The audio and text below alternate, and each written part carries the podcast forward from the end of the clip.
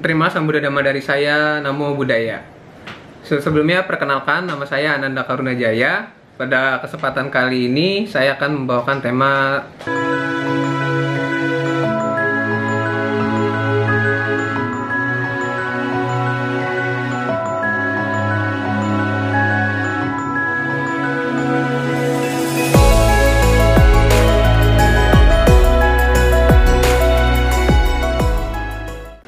terima kasih kepada eh, Ki Ananda yang telah mengundang saya eh, di channel YouTube-nya.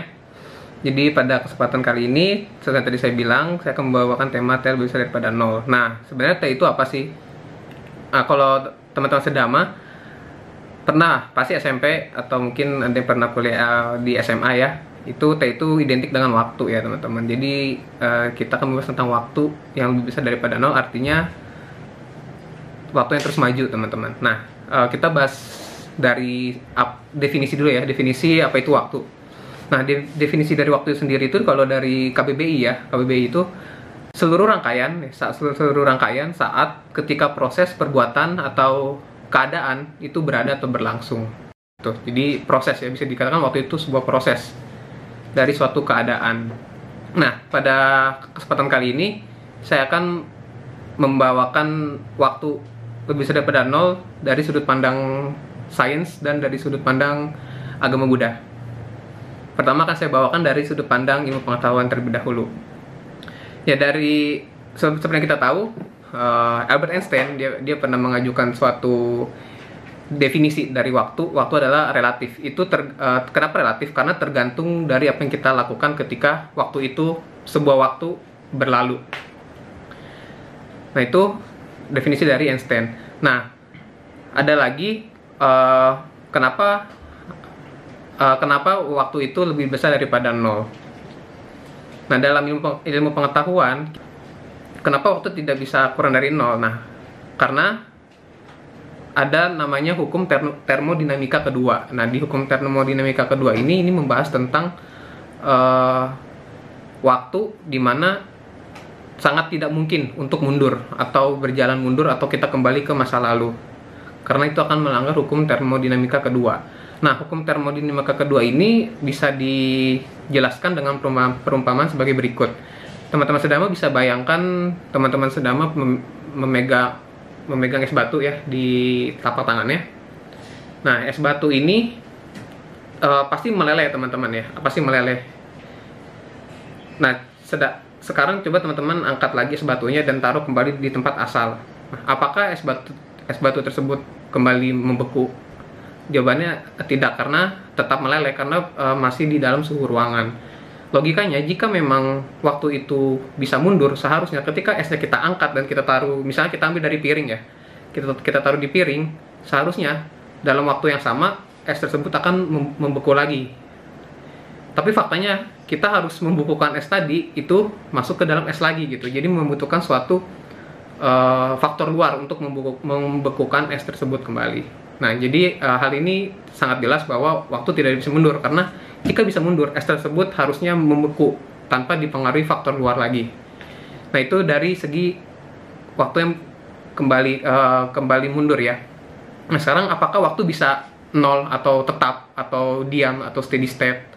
Nah, berdasarkan teori yang dikemukakan oleh Max Max Planck, ya. Max Planck ini suar- eh, seorang ilmuwan, dia menemukan eh, batasan waktu waktu terkecil. Jadi itu eh, waktu terkecil yang memungkinkan ya. Dalam perhitungan teori dia, eh, waktu terkecil adalah 0,000 nolnya sampai 44 kali, terus ketemu angka 5.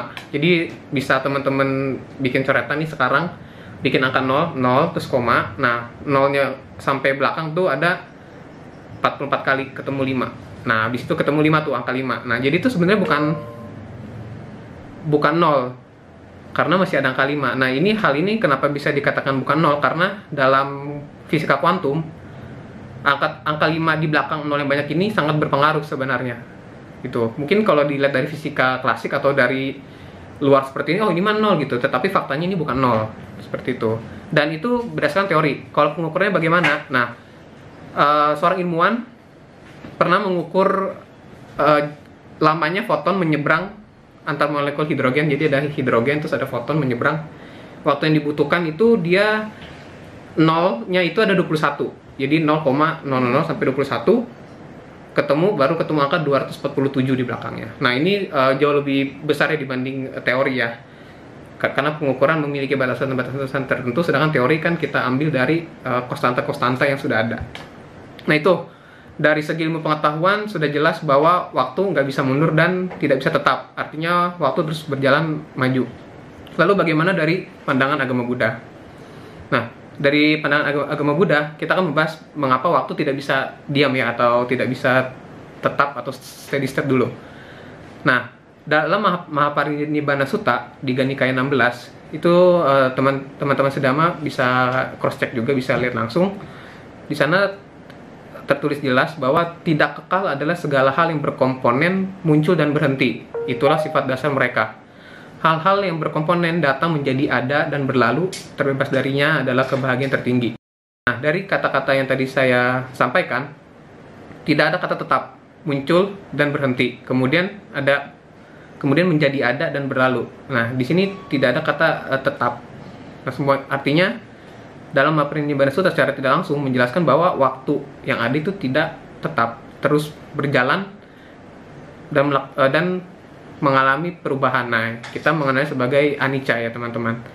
Nah, jadi ini cocok ya. Jadi bagi uh, dari segi ilmu pengetahuan bahwa waktu terus waktu itu tidak sama dengan nol dan dari agama Buddha juga sama. Waktu tidak sama dengan nol. Karena tadi yang sudah disebutkan di awal bahwa waktu terkecil itu 0, 0 sampai 44 kali baru ketemu angka 5. Nah, bukan 0 ya.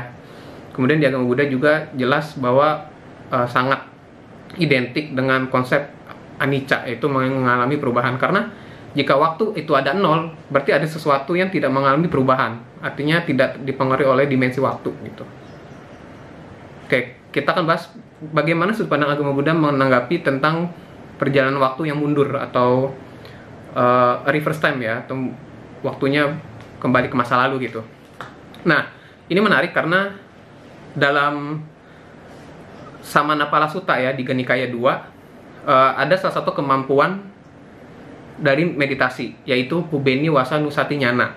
Nah, dalam meditasi ini ketika pikiran sudah terkonsentrasi seseorang yang sedang meng, uh, sedang bermeditasi tersebut hasil uh, dia dapat dia dia mendapatkan kemampuan untuk melihat kehidupan lalunya baik kehidupan sebelum tepat tepat sebelum ini atau kehidupan kedua ketiga dan seterusnya nah jadi pada dasarnya bagi, uh, agama Buddha menambahkan jika tadi dia ilmu pengetahuan secara jelas bahwa waktu tidak bisa mundur dan kita tidak bisa kembali ke masa lalu tetapi agama Buddha menambahkan bahwa bisa tetapi hanya melalui pikiran saja.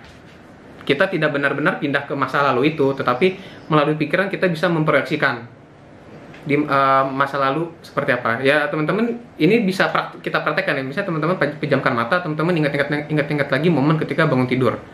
Bangun tidur ngapain, terus uh, tadi siang ngapain gitu ya. Atau kemarin ngapain, kemarin makan apa ya, kemarin kerja apa ya gitu.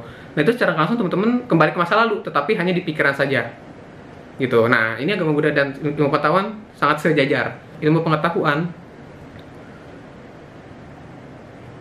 mengatakan tadi ya tidak uh, akan melanggar hukum termodinamika kedua.